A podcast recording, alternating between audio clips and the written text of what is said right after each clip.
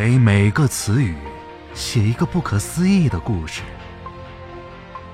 N A V 那夫词典，中国最好听的词典小说。这里是那夫词典，我是静波。今晚给大家播出的原创故事名字叫做《蝴蝶》。如果你想看到更多的脑洞故事，可以通过微信公众号搜索添加 “n a v”，那夫词典。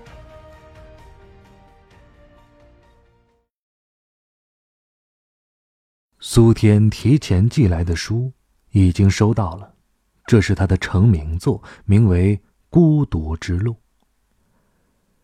现在这个时间，他大概已经下了飞机。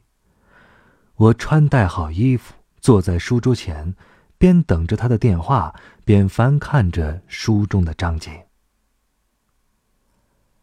飞机起飞以前，最后一次联络时，他说会和妻子一起回家看看。很久没回来了，真的很想回家看看，看看老家的样子。不知一切还会不会是以前的样子？恐怕。要失望了吧？我们提前订好了酒店，据说酒店楼下就是一家不错的咖啡厅，就在那儿见吧。没想到电话是丽丽打来的。丽丽曾是苏天大学时的女朋友，现在已经成为他的妻子。从前，苏天就很喜欢丽丽。我以为。自己这一生都不会再找女朋友了，直到遇见他，我才发现，原来是还没遇到命中注定的那个人。苏天读大学的时候，我还在读高中，为了每天下午能偷偷溜去画室，或者去学校附近的书店，就申请成为了艺术生。苏天通常整个下午坐在书店角落那个不起眼的卡座上，穿浅色休闲衫，低头时，刘海柔软地落在眉间，面容比高校里的男生多了一份成熟和沉稳。书店老板养了一只白色的猫，总是懒洋洋地趴在苏天腿上。苏天一只胳膊环抱着猫咪，另一只手不翻书页时，就轻轻摸猫咪的头。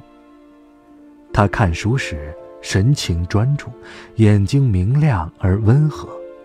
也许，猫咪也知道苏天是一个温和的人。我。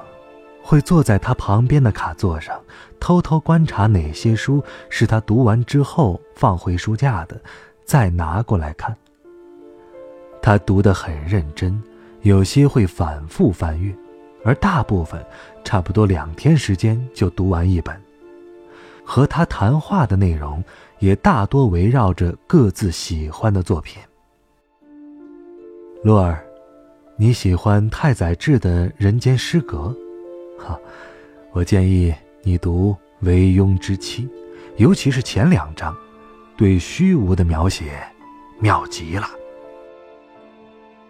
而他读西方的文学较多，大学的专业也是外国语言，有时他会兴高采烈地念书上的句子给我听，我便凑过头去，安静的像只猫咪。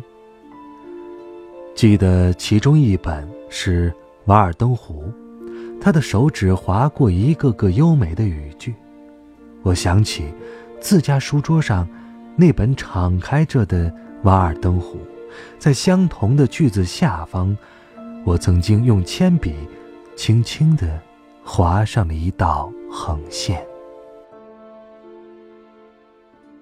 我曾经去过一次他家里，他亲手誊抄了一本英文诗集，并做了翻译。封面上有他漂亮的印刷体一般的英文字迹，要送给我。我原本只想在门外等他，他要我进来，我就没有换拖鞋，静静地在玄关旁边站了一会儿。我看见他的父亲坐在沙发上，他始终没有抬头看我，而是弯着腰探出身子，一张张的向着身前并不平整的沙发布面上罗列着扑克牌。晚上他送我回家的时候，所走的那条巷子没有路灯。那天晚上。也没有月亮，星星的光落在他漆黑的眼睛里，很亮很亮。我一直想去另外一个地方，他说着，离开这儿，离开父母。有时候觉得，人生就像一场戏，静静扮演着。别人派发给自己的角色，看着一个个与我无关的人交替经过，在与我无关的世界里，哼，我只想把这场戏演完。从那之后，每当回忆起苏天，我总是忘不了他说这话时的眼神。丽丽打电话来说，他们已经在市中心的那家酒店里安顿了下来。苏天早早的就等在一楼的咖啡厅里，趁丽丽下楼之前，我们聊了一会儿。四周很安静，我们面对面，钢琴演奏着古典乐，也在距离很远的地方袅袅传来。我原本以为。多年未见，再见面的时候会显得陌生和尴尬。自从那次他送我诗集之后，就很少在书店里再看见他。他忙着考研，又交到了女朋友，毕业之后出了国。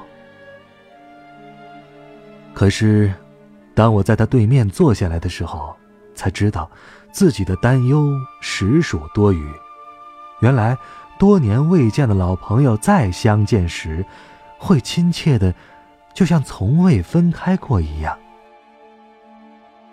他的身体很放松，双手搭在桌面上，还是以前的眼神，只是眼睛里的悲伤更浓重了。也难怪。收到他的书，就迫不及待地读了起来。字里行间是他对自己、对世界进行的精神性探索，风格比以前更加成熟，也更为深刻了。太累了，太累了。他皱了皱眉，又笑笑，在我面前，他从不需要掩饰什么。这让我感到很欣慰。啊，坐飞机像是折磨呀。他说：“你现在已经是大作家了。”是啊。他回答的轻描淡写，目光一直没有离开桌面。还是回家的感觉好啊。我曾以为，到了冬天，就没有蝴蝶了。直到我回到老家，才发现，我在老家的屋子里留了一只。屋子很暖，蝴蝶活着。他说着，声音很轻，嘴角依然挂着笑容。真是个奇迹呀！我太高兴了。那一刻，简直太高兴了。他还想再和我聊，可是看见丽丽正从电梯当中走出来，就起身去了洗手间。丽丽环视了一圈，没看到我俩，于是很大声的喊着苏天的名字。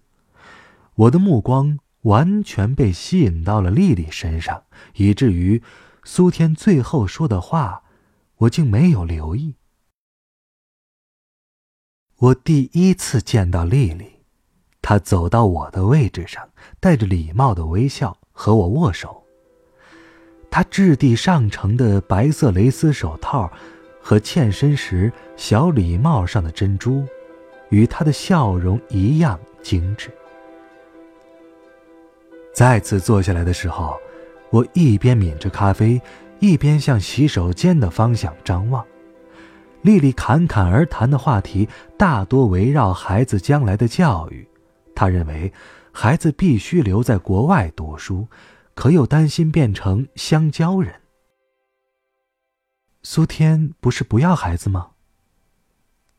他愣了一下，明显感到被冒犯。孩子，早晚得要啊，只是暂时不要。唉，男人呢，永远比女人成熟的晚。见苏天许久没有回来。我也找借口离开，去洗手间找他。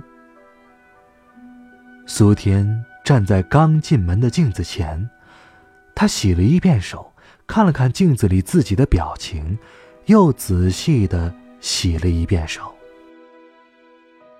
苏天，我来到他跟前，他耸了耸肩，并在墙上的毛巾架上擦了手。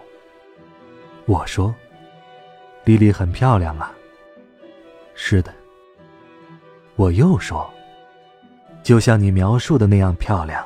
他，我还想再说什么，他忽然一把揽过我的腰，把我推到了水池上。哎，不不，不可以！我的鞋跟在不停的打晃，努力保持着平衡，慌乱的推着他。他的力量没有减弱，挽着我的手臂更加强硬。热烫的脸颊和呼吸贴过来，我急忙从他的身侧溜走了。回家的路上，我不安的想着，要不要拨通他的电话，或者回去找他。我有太多太多的话还没来得及和他说，也有太多太多的问题还没来得及问他。这些年在国外生活的如何？这次回国要逗留多久呢？还有一句，是很久以前就一直想告诉他的。苏天，你是我这一生唯一交到的朋友。我花费了那么大的力气去认识你，我可能永远都没有勇气去交第二个朋友了。我希望第二天一早就能告诉他这些的。可就在第二天早上，我得知了苏天自杀的消息。一摞稿纸被风吹得散落一地，我静静坐在书桌前。将近傍晚，风也冷了。这个季节，窗外的树木。已经落尽了叶子。现在这个时间，苏天大概已经下了飞机。飞机起飞以前，他最后一次打来电话，说：“真的很怀念老家的样子啊。”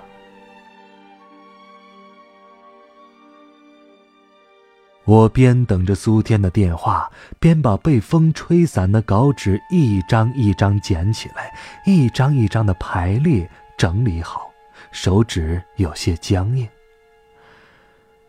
这是明天要寄去出版社的新书的稿子，故事的尾句，像是我写的，更像是苏天写的。在这条孤独的路上，原来从一开始。就并没有什么人的陪伴。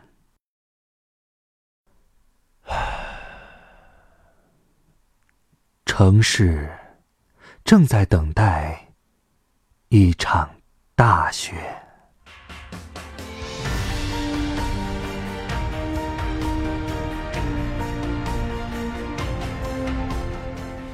以上故事来自《那夫词典》，这是一本没有开头。也没有结局的书。我是静波，咱们下期再会。